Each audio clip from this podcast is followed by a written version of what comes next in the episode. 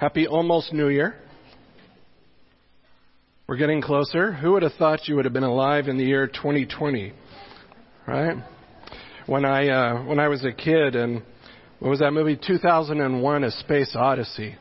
Do you remember the thing floating in space and it looked like we were verged to just make inroads into outer space at that time and I thought yeah, we're on the age of a new frontier and here we are 2020 and we're nowhere near that. Uh, you know, in my job as a hospice chaplain, I get to talk to people all the time about theology. And I know we kind of live in a day and age where theology has kind of become a four letter word. Uh, when I say theology, uh, what's the first thing that comes out of people's mind and their ignorance? Oh, theology just divides people, right? How many of you have heard that? Yeah. We hear it all the time now. It's just like, uh, theology is is not good. In fact, one of my patients, he uh, he's close to 100 years old, but he's what we would call a kind of a hyper dispensationalist, in that he sees the Old Testament as completely useless. That it, that was for Israel. We're the church, and so there's nothing to be gained from the Old Testament. So he doesn't want to talk about it at all. And I think to myself, well, what a shame you're missing so much, right? There's so much. The Old Testament, yeah, it was, a lot of it was historically pertaining to Israel, but it reveals God to us, right? And so this morning, uh, what I would like to do is take us to the Old Testament, to the book of Ruth. And uh, for the next three times I speak, we're going to be doing a series on the book of Ruth in the in the theological topic of providence. And so, uh, providence is one of those subjects that has divided the church unnecessarily over the years. Uh, it's controversial. There are those who hold to what we would call meticulous providence, meaning that God's uh, ruling and order of the world is down even to the a bird's wings flapping uh, down to the flitting of a butterfly's wings. So the question is, how much does God control, and how much freedom do we as His creatures have? And that's the question. Providence, uh, traditional theism kind of holds the idea that God is the creator of heaven and earth, right? He created it all. He owns it all. And everything that occurs in the universe takes place under His control. God is sovereign in his guidance and control. And according to believers, um, God governs creation as a loving father, working all things together for our good. Right? How many of you would affirm that this morning? Amen. So if we believe that, then we also must affirm that in his providence he uses pain and painful situations and circumstances in our lives to bring about His perfect will in our lives. That is our holiness and His glory. It reveals, in a sense, His perfect will in our lives. Now, nobody likes pain, right? I don't like pain. I don't know about you, but I just had surgery. I definitely don't like pain uh, but it's part of life. But painful situations in life are designed by God to, in a sense, refine us, um, to train us to obedience, to discipline us uh, for our good. Now, if you're not there already, turn to Ruth chapter 1. Uh, this first message, we're going to call it um, Providence and Pain. The next one will be providence and plans. Uh, that is how God interacts with human planning. And the third one will be um, providence and prayer. That is how God interacts with human prayers. Now, the big argument against meticulous providence is this Are we robots?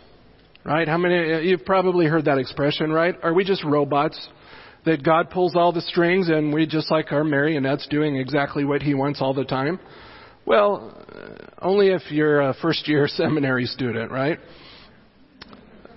The more you think about the subject, the more you realize, yes, man's decisions somehow play into interacting. I mean, you came here this morning by what? Your own decision, right? You decided to get out of bed and come here this morning. But somehow, in God's providence, He ordained for you to be here this morning. And the two somehow interact together. And the hope is that we're going to sort of pull back the veil a little bit and see how God works behind the scenes. Um, providence is, has been sort of called the invisible hand of God. That somehow God works behind the scenes. Um, and He doesn't sort of just react to what we do. He, he causes things by moving pieces around and, and ordaining them in His perfect will that was set from eternity past. And how do I know that? Well, just a few statements in the Bible make that plain as day. I mean, in Acts, it tells us that all the rulers were gathered there in, Gal- uh, in Jerusalem to put Christ to death at that particular time. But it was also predicted hundreds of years beforehand that that was going to happen. Now, the only way that we could predict such a thing and make it happen is if you had control, right? Thus, that was all under God's control. It even says it was part of His predetermined plan and purpose. So, which is it? Or, is God sovereign? Or are we free? Yes. That's exactly right. Well, if you're there in the book of Ruth, um, let's. I'm going to read through the first chapter, and, and because this is Old Testament narrative, and we're dealing with the subject more in a theological uh, sense, it's going to be less verse by verse exposition, which I'm used to, um, and which you're probably used to. It's more of a topical message um, but it is derived from the text. So, so there. so let's uh, let's go ahead and read Ruth chapter one. Now it came about in the days when the judges governed that there was a famine in the land, and a certain man of Bethlehem in Judah went to sojourn in the land of Moab with his wife and his two sons. And the name of the man was it's actually pronounced Elimelech. And the name of his wife, Naomi. And the name of his two sons were Machlon and Chilion, Ephrathites of Bethlehem in Judah. Now they entered the land of Moab and remained there. Then Elimelech, Naomi's husband, died, and she was left with her two sons. They took for themselves Moabite women as wives. The name of the one was Oprah. No, actually, it's Orpah. But that's where Oprah got her name from. She misspelled it. Uh, her parents did. Um, and the name of the other, Ruth. And they lived there about ten years. Then both Machlon and Chilion also died, and the women were bereft of, uh, I'm sorry, and the woman was bereft of her two children and her husband. Then she arose with her daughters in law that she might return from the land of Moab, for she had heard in the land of Moab that the Lord had visited his people in giving them food. So she departed from the place where she was, and her two daughters in law with her, and they went on the way to return to the land of Judah. And Naomi said to her two daughters in law, Go, return each of you to her mother's house. May the Lord deal kindly with you as you have dealt with the dead and with me. May the Lord grant that you may find rest, each in the house of her husband. Then she kissed them, and they lifted up their voices and wept. And they said to her, No, but we will surely return with you to your people. But Naomi said, Return, my daughters. Why should you go with me? Have I yet sons in my womb that they may be your husbands? Return, my daughters, go, for I am too old to have a husband. If I said I have hope, if I should even have a husband tonight and also bear sons, would you therefore wait until they were grown? Would you therefore refrain from marrying? No, my daughters, for it is harder for me than for you, for the hand of the Lord has gone forth against me. And they lifted up their voices and wept again. And Orpah kissed her mother in law, but Ruth clung to her. Then she said, Behold, your sister in law has gone back to her people and her gods. Return after your sister in law. But Ruth said, Do not urge me to leave you or turn back from following you, for where you go, I will go, and where you lodge, I will lodge. Your people shall be my people, and your God my God. Where you die, I will die, and there I will be buried. Thus may the Lord do to me and worse, if anything but death parts you and me. And when she saw that she was determined to go with her, she said no more to her. So they both went until they came to Bethlehem.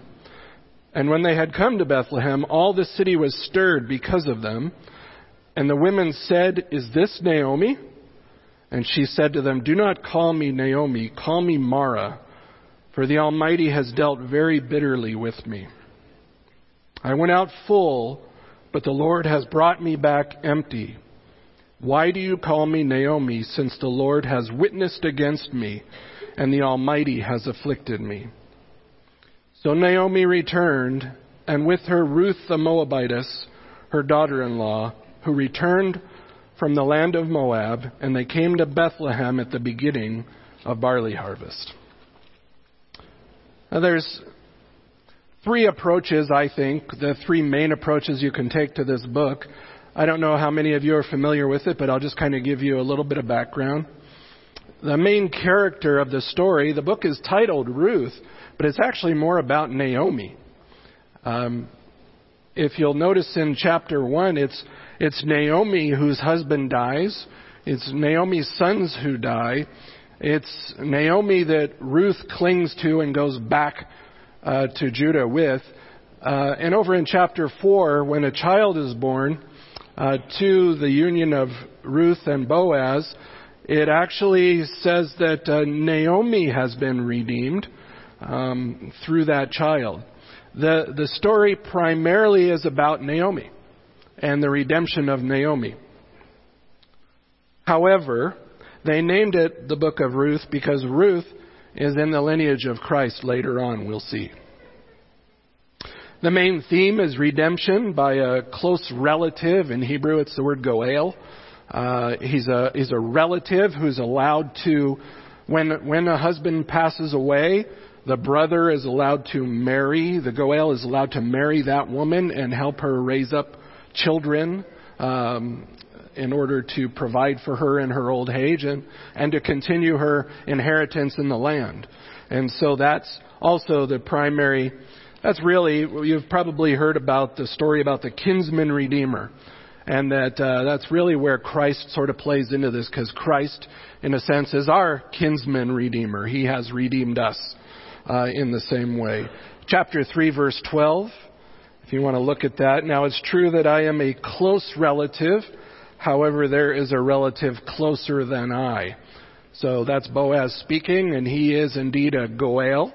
He is a close relative. He has the right to redeem Naomi and her property and the land uh, through marrying Ruth. Um, so that is a major theme as well. But the one that I want to tap into today and for the next three weeks is the topic of God's providence.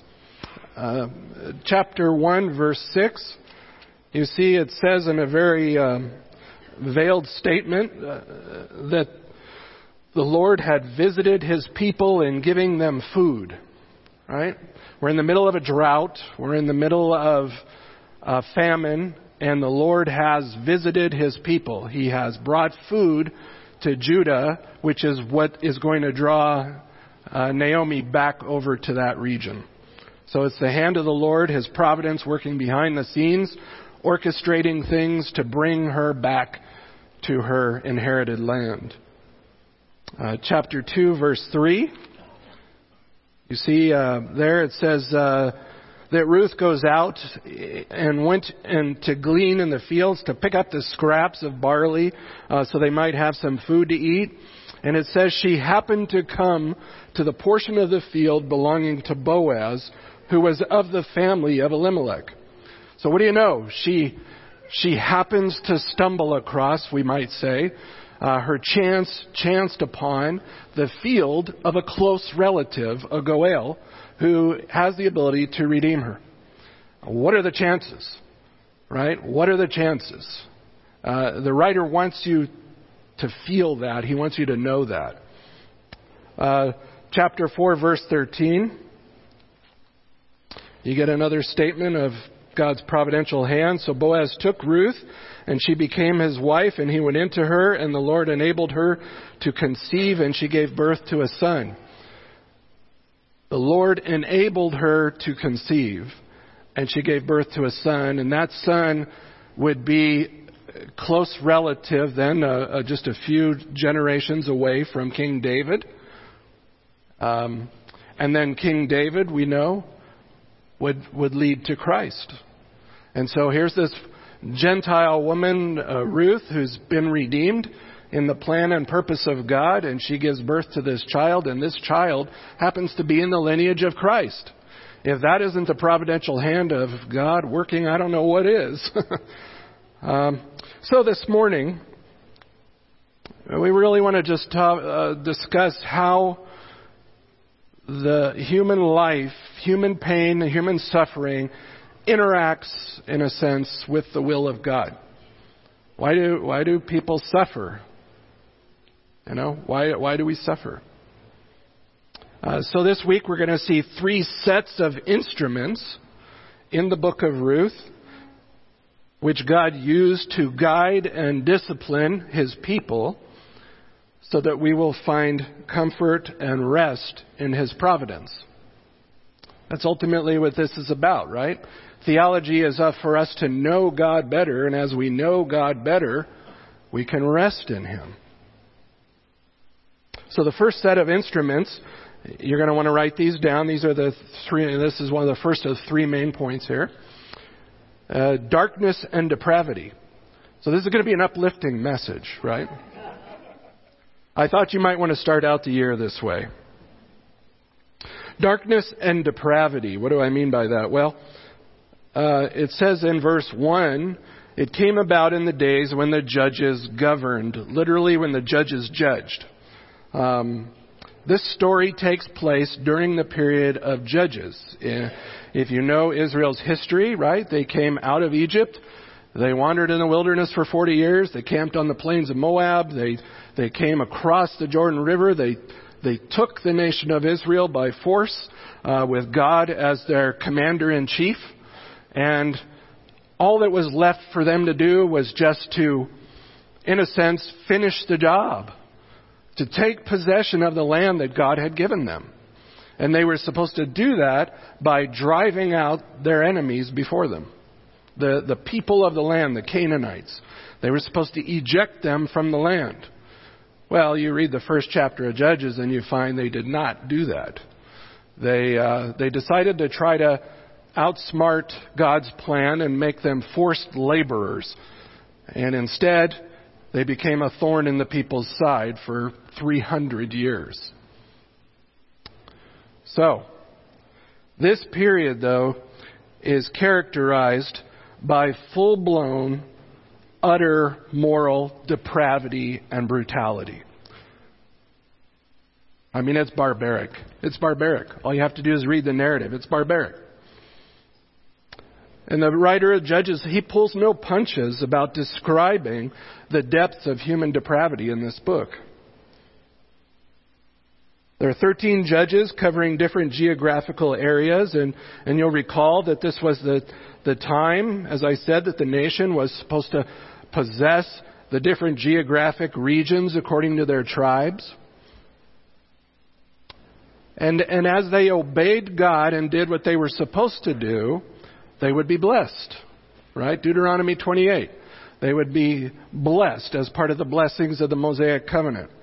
But if they disobeyed God, what would happen? That a blessing, cursing, right? Their enemies would chase them down. The, the rain would stop. The ground would harden. They would have blight. They would have mildew. They would have pestilence. Um, just all kinds of problems for disobedience. And so we see that over and over again in the book of Judges. And again, Ruth takes place during the period of the Judges.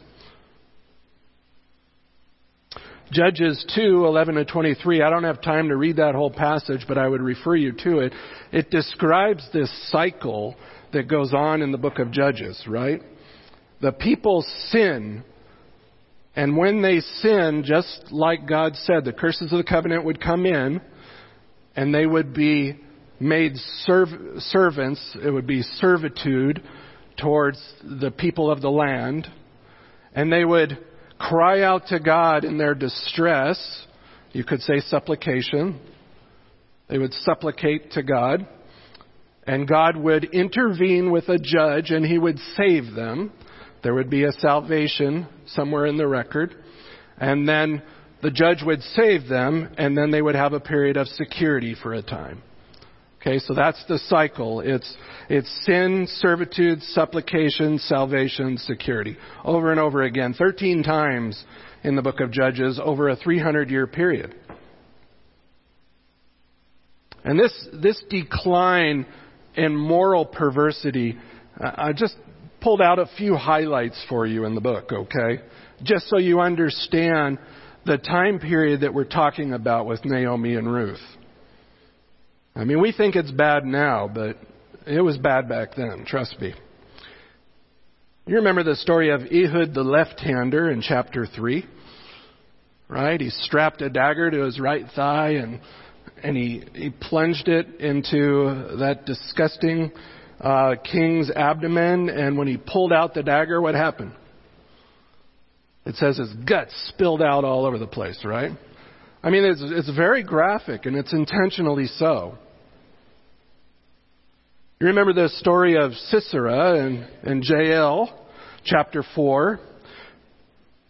He goes hiding in her tent and she sort of waits till he's asleep and she takes a tent peg and cracks the mallet and, and drives the tent peg through his skull so it goes out the back of his skull into the ground, right?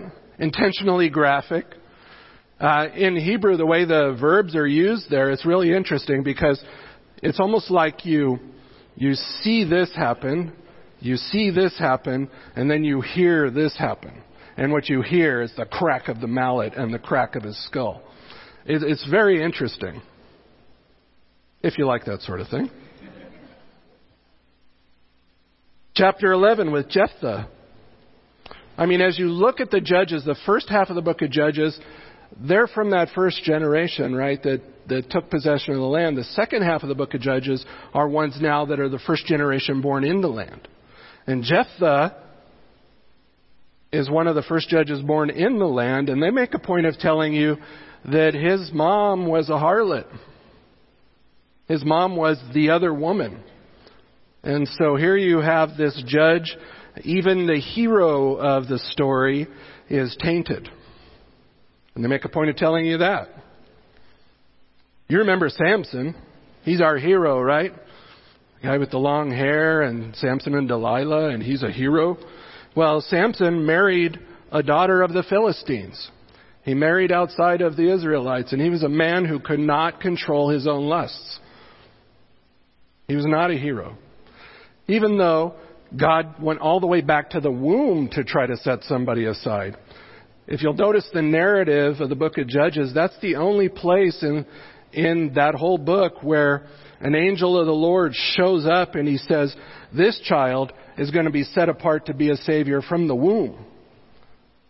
And it's interesting because he's still a human born, though, right? He's not divine. And so he turns out to be, even though he's a Levite from the womb, he's what? or a Nazarite from the womb, I mean. I said Levite, I meant Nazarite. He's, he's still a wretched sinner. So even the best of men are men at best.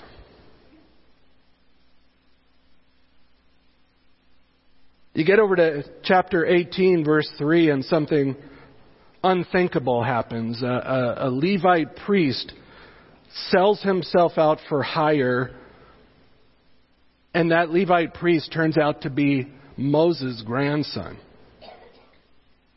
Unbelievable. A priest for hire. You get to chapter 19, you have the, the violation and the abuse and the dismemberment of the Levite's concubine. You remember that story? Really a lovely story. Because of what happened to her, there was a civil war between the Benjamites and the rest of Israel. Everybody came out to fight against the tribe of Benjamin. And so in chapter 20, you have this raging civil war which almost destroyed the entire Benjamite tribe.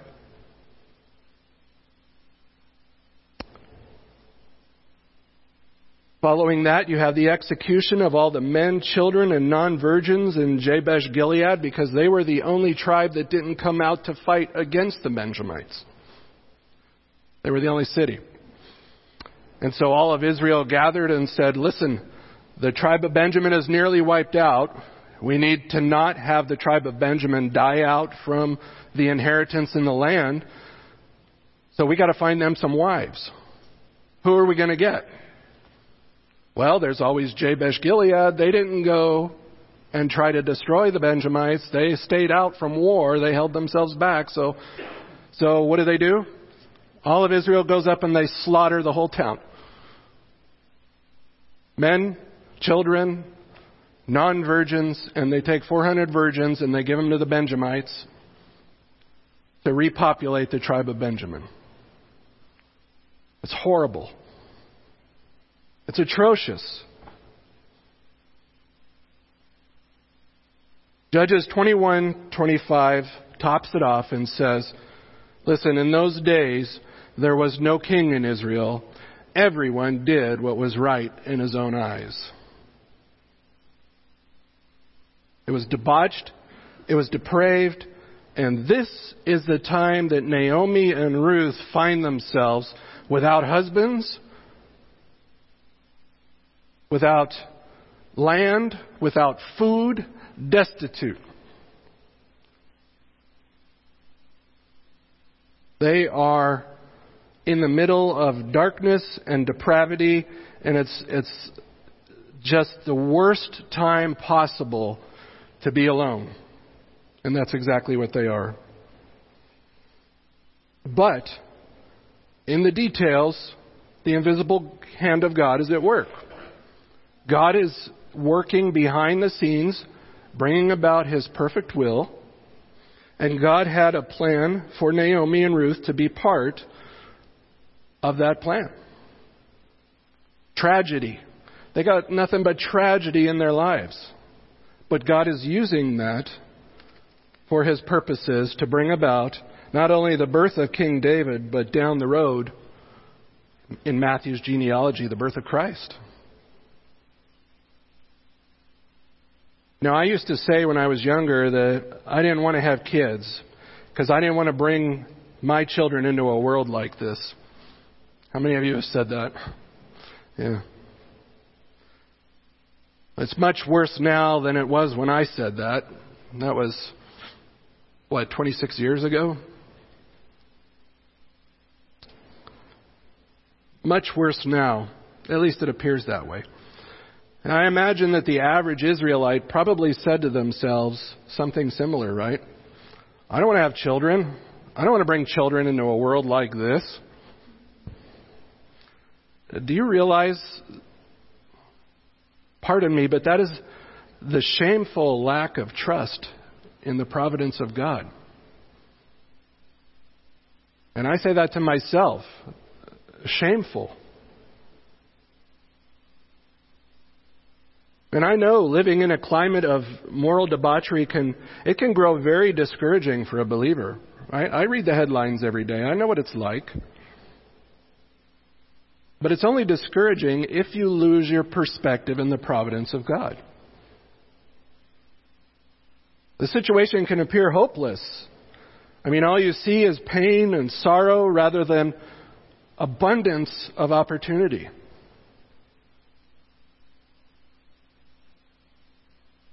Yet, here's this story of Ruth.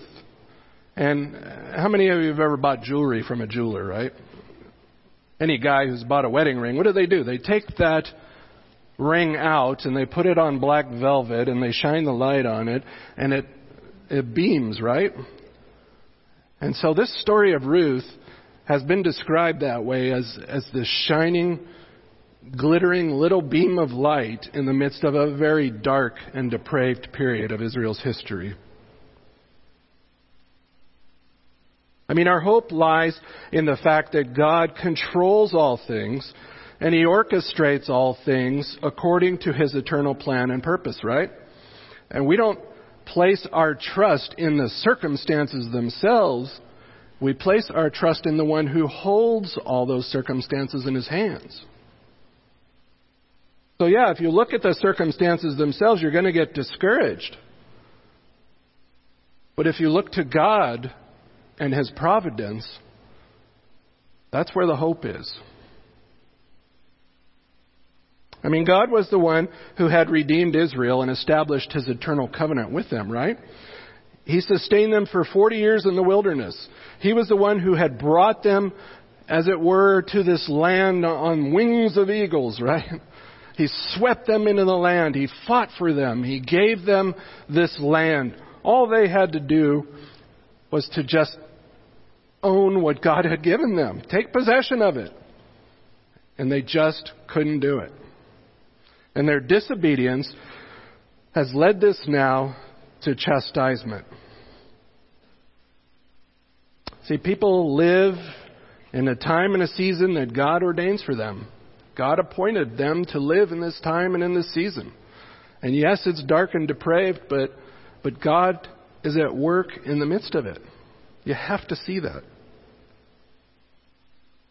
I like what Walter Elwell said here. He's a, a biblical commentator. He said, There is unquestionably a great mystery here as to how a holy God who cannot even look upon evil can work his will through evil. But that he does is the clear teaching of Scripture. If something could get outside the will of God, it would become a God unto itself and a rival to God. And such can never be the case. God alone is God, and there is no other. Right? So if we are to place our faith in His providence, then we must acknowledge that, that God knows all the contingencies, but He doesn't do anything contingently. Am I right? He knows it all, but He's not the recipient of new information. God is omniscient, right? He knows it all. His plan is eternal, and there is no will aside from His perfect will. So, here's the thing. Even what we see as bad, from God's perspective, it's, say it with me, it's good. Right? It has to be. The thing is that we need a perspective shift. If we truly believe Romans 8, that God causes all things to work together for good to those who love Him and who are called according to His purpose, then we have to say that even the stuff that we consider as bad, God intends for our good. And that would include moral darkness and depravity. The time that we live in is under the sovereign control of the Almighty God. His invisible hand rules and reigns over it all. And he doesn't simply react. He doesn't react. He's the initiator, and he uses it as his instrument. Secondly, if you're not there, Ruth chapter 1 again. The second instrument that God uses to discipline and guide his people is drought and destitution. I told you this was going to be uplifting, right?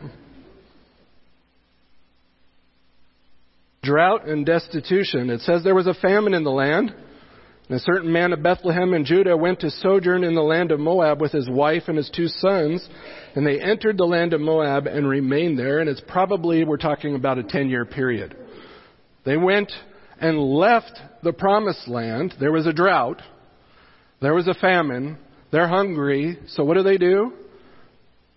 They cross over the Jordan River. They go to Moab and they try to survive there. And they don't just stay there for a little while. They stay there for 10 years.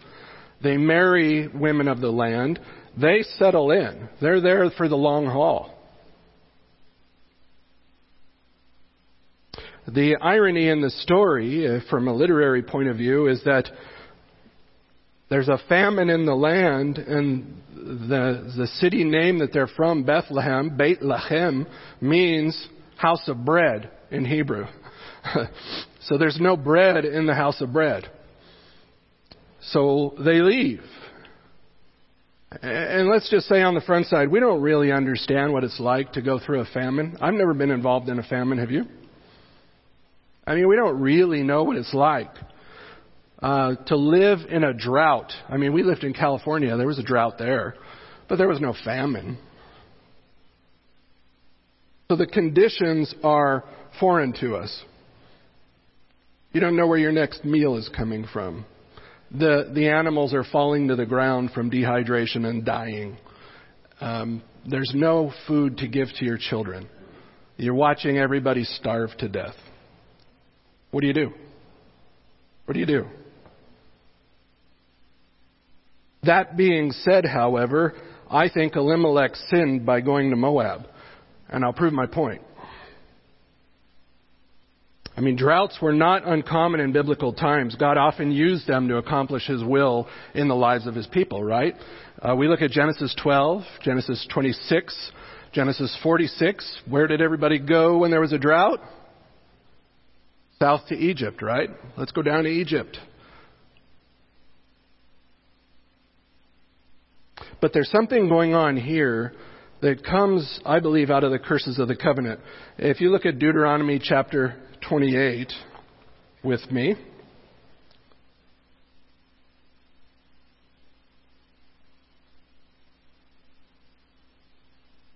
And uh, just let your eyes drift to verse 12.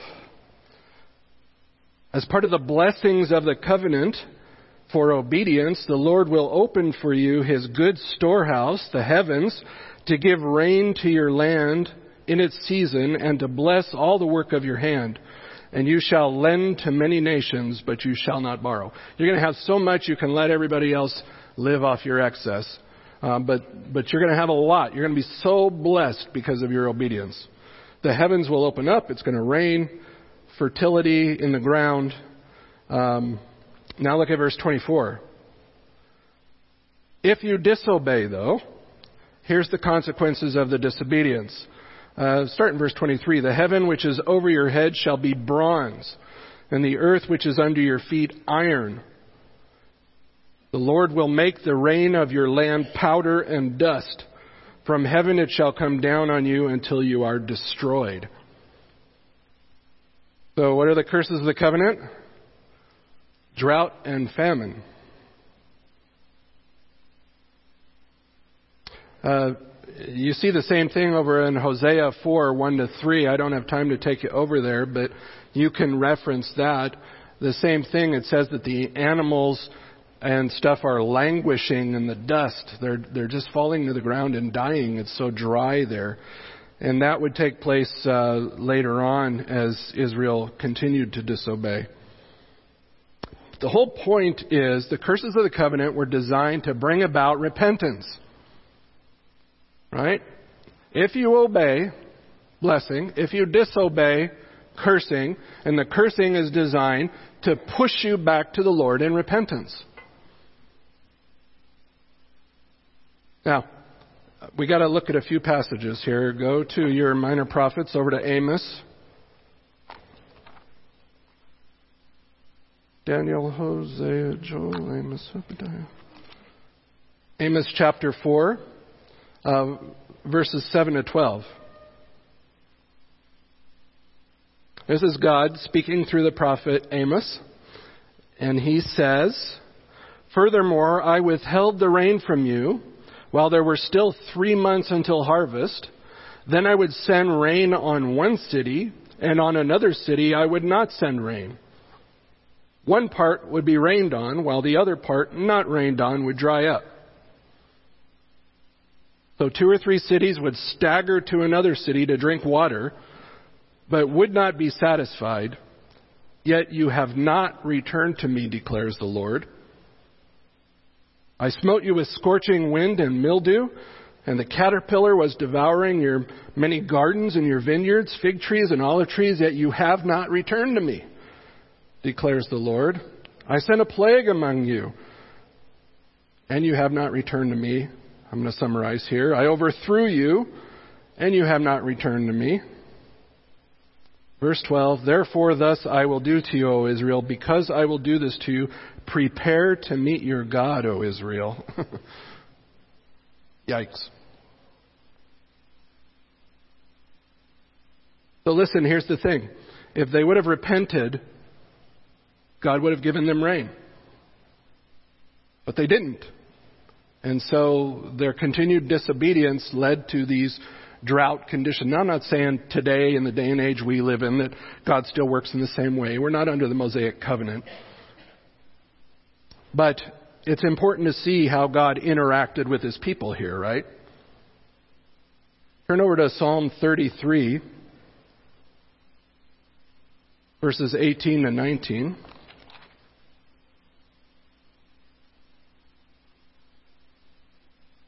Behold, the eye of the Lord is on those who fear him, on those who hope for his loving kindness, to deliver their soul from death and to keep them alive in famine. And you can look at Jeremiah 5:24 to 25. I don't have time to go there. Warren Wiersbe, another Bible commentator, he said this. I think it's insightful. It's better to starve in the will of God than to take bread from the enemy. I think, I think he's got a point there. Instead of repenting and trusting God, this man Elimelech forsook his inheritance. He took his family off the promised land of Moab. And, and because of his failure, his family paid the price. In the providence of God, however, this is all according to his eternal plan. We'll say that over and over again. Sometimes pain has to come before blessing, right? Just ask Job. Had there been no drought, then Elimelech would never have left the land. Ruth would not later marry Boaz.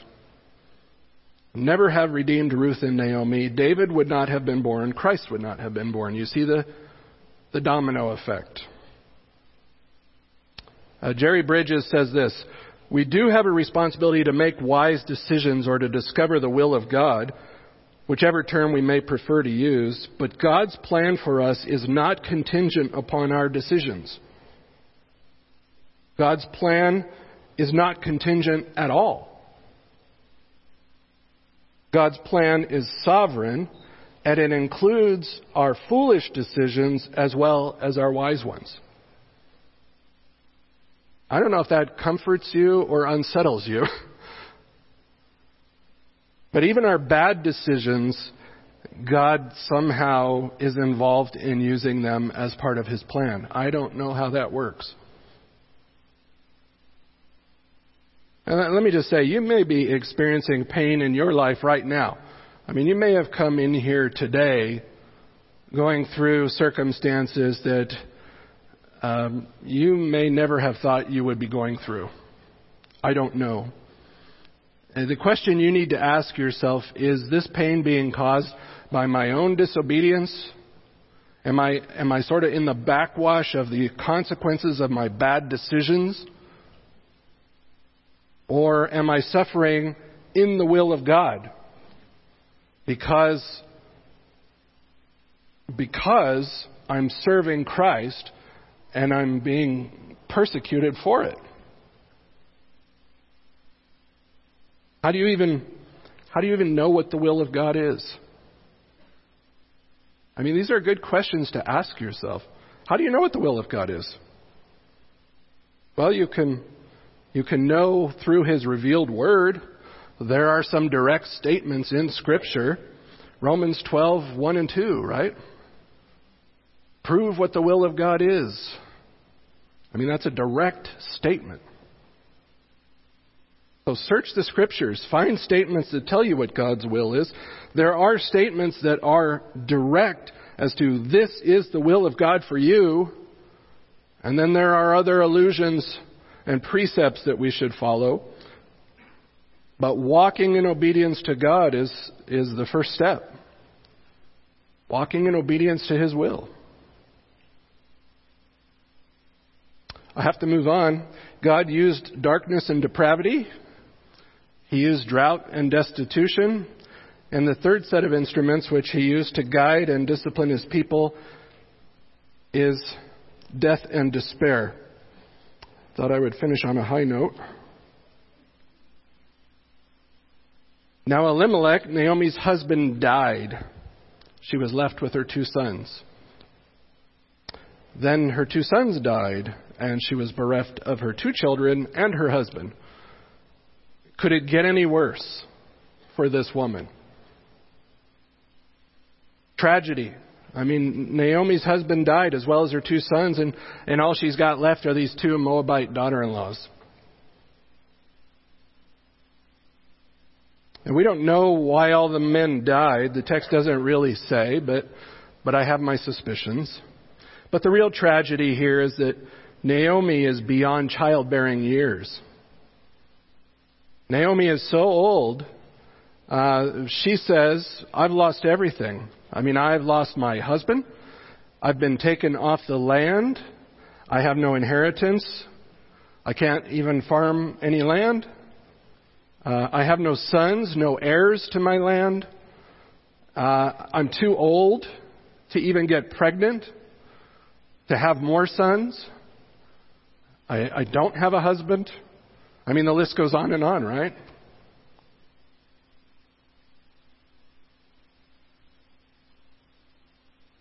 The text says in verse 21 that, that Naomi went out full and she's come back to Bethlehem empty. By the way, Naomi means pleasant. But she says, Don't call me pleasant. Call me Mara, which means bitter. The, the Lord has dealt harshly with me. I mean, she sees her situation as hopeless. Hopeless. And she rightly attributes it to who? God. She says God's hand has gone forth against me, verse 13. Verse 21, the Lord has witnessed against me, and the Almighty has afflicted me.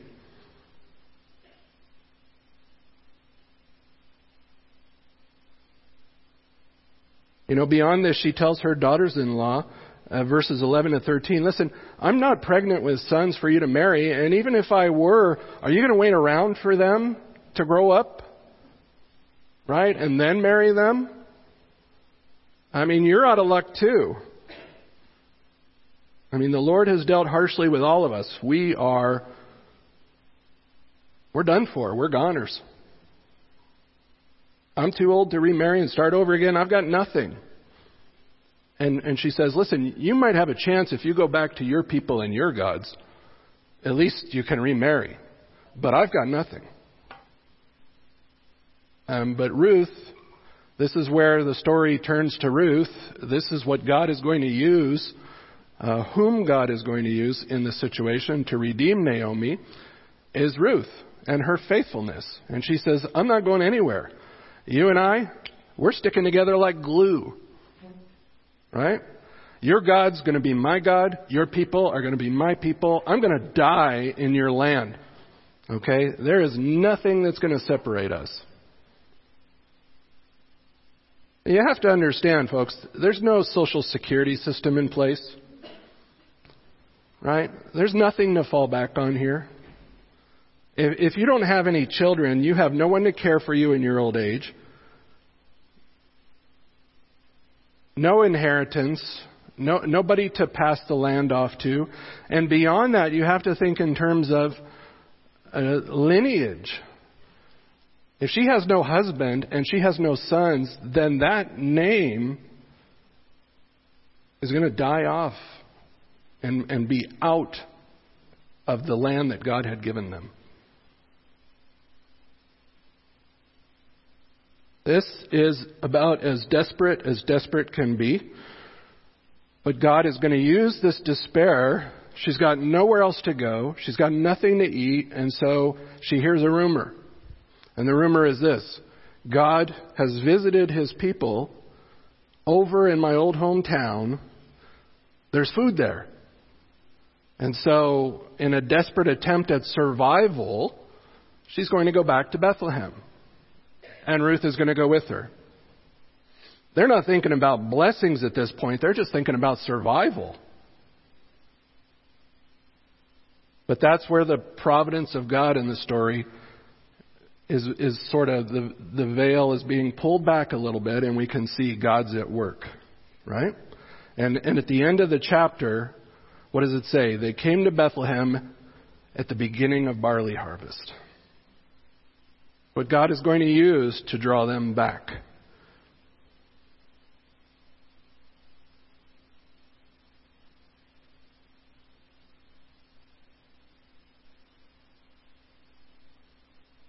You know, I just want to back up to a second here and uh, just talk about losing children. Um, I think it's one thing to lose a spouse, but I think as a parent, there's probably no greater pain in this life than to lose a child. And this woman, in the span of 10 years, has lost her husband and both of her sons. I can't imagine the pain that she is enduring right now. She's not only desperate for her own life, but she has lost all hope for the future as well. And we're reading the story from the outside. You know, we don't feel it the way they feel it. Uh, Ruth and Naomi, uh, they lost everything that is worth anything. They're living this reality. They're, they're weeping, they're broken, they're desperate, and yet, at the end of themselves, where do they turn? They, they turn to God, right? To, to the rumor that God is providing for his people back home. Now, let me ask you a question. How did Ruth know that Naomi worshiped the God of Israel? I mean, she told her to go back to her own people and her own God, right? And Naomi says, Oh, no, no. I'm sticking with you and your God, right? How did she know that? Because Naomi was a woman of faith. And that's really what this story boils down to is that looking back, I mean, Ruth was written later on, after the period of the judges. Looking back, what people saw was that King David's family came from a line of faithful people in Bethlehem. And it all started back here with Naomi.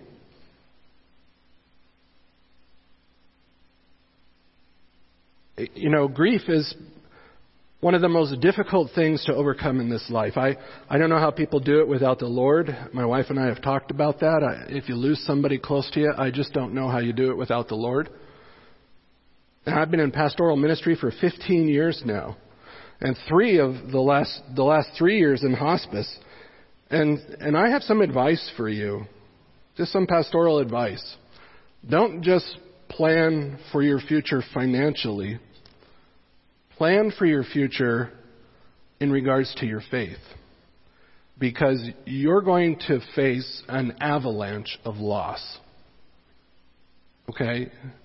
You lose your independence, you lose your health, you lose your wealth, you lose the people you love, you lose your house, the ability to make decisions. It's one loss after another. And it can be a very refining time, but it can also be a very painful time. You should prepare for it. It's coming, beloved. Prepare yourselves. And like I said, perhaps God is testing you in a way you never thought possible before. And here you are, and it's the providence of God at work. And the difficult thing for me to watch as a pastor is when believers go through trials and grief as though they have no hope. You go through these things and it just undoes you. And I'm not denying the pain. I, I know the pain is real. But if we believe in the power of God, if we believe in providence, then there, we have to affirm that there is no tragedy that takes place in our life that is apart from His will and purpose. Right? That's a hard pill to swallow. But it's every bit true. There is no season of trial that takes God by surprise. It's all part of His providential care for us. Romans 8:28. I'll say it again.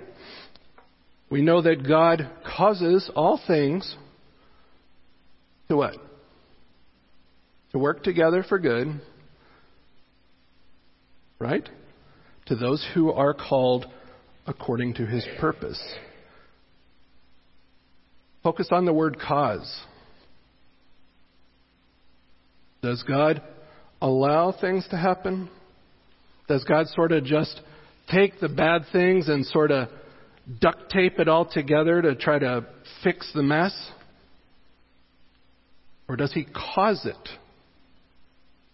to all work together? I mean, think about it. This is where our theology gets very practical. God is not up there wringing his hands trying to figure out his next move.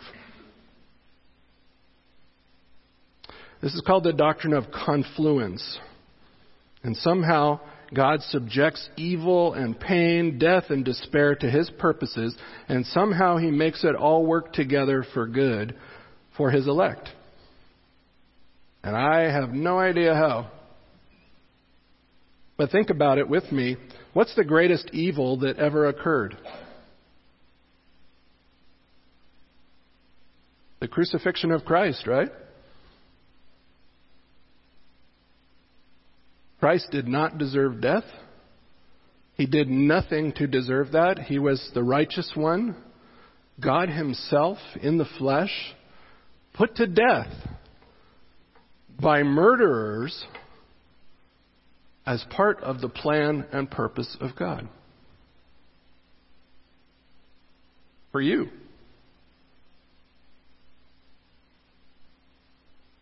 I don't know how it all works, but I just pray that God would give us eyes of faith to see what He is accomplishing in our time and how He's using you as part of it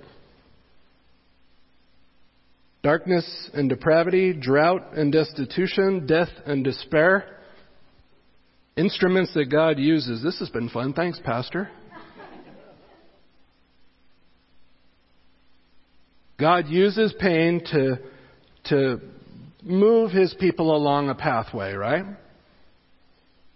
And then, like a surgeon once told his patient, I may hurt you, but I will not injure you. Matthew Henry said, uh, Extraordinary afflictions are not always the punishment of extraordinary sins. Get this, but sometimes the trial of extraordinary graces. Think about that. Afflictions as graces. So our Heavenly Father uses these things as divine instruments. And I preached through Hebrews 12 a while back, and we talked about you would be an illegitimate child if you weren't experiencing trials and discipline in your life. The Lord can and will use every means at His disposal to conform you to the image of Christ because that's what He promised He would do for you. And I hope that comforts you this morning. John Flavel, back in 1671, said this, and I'll just end with this. The more afflictions you have been under, the more assistance you have had for this life of holiness. I'll leave you with that. Just think on that for a little while.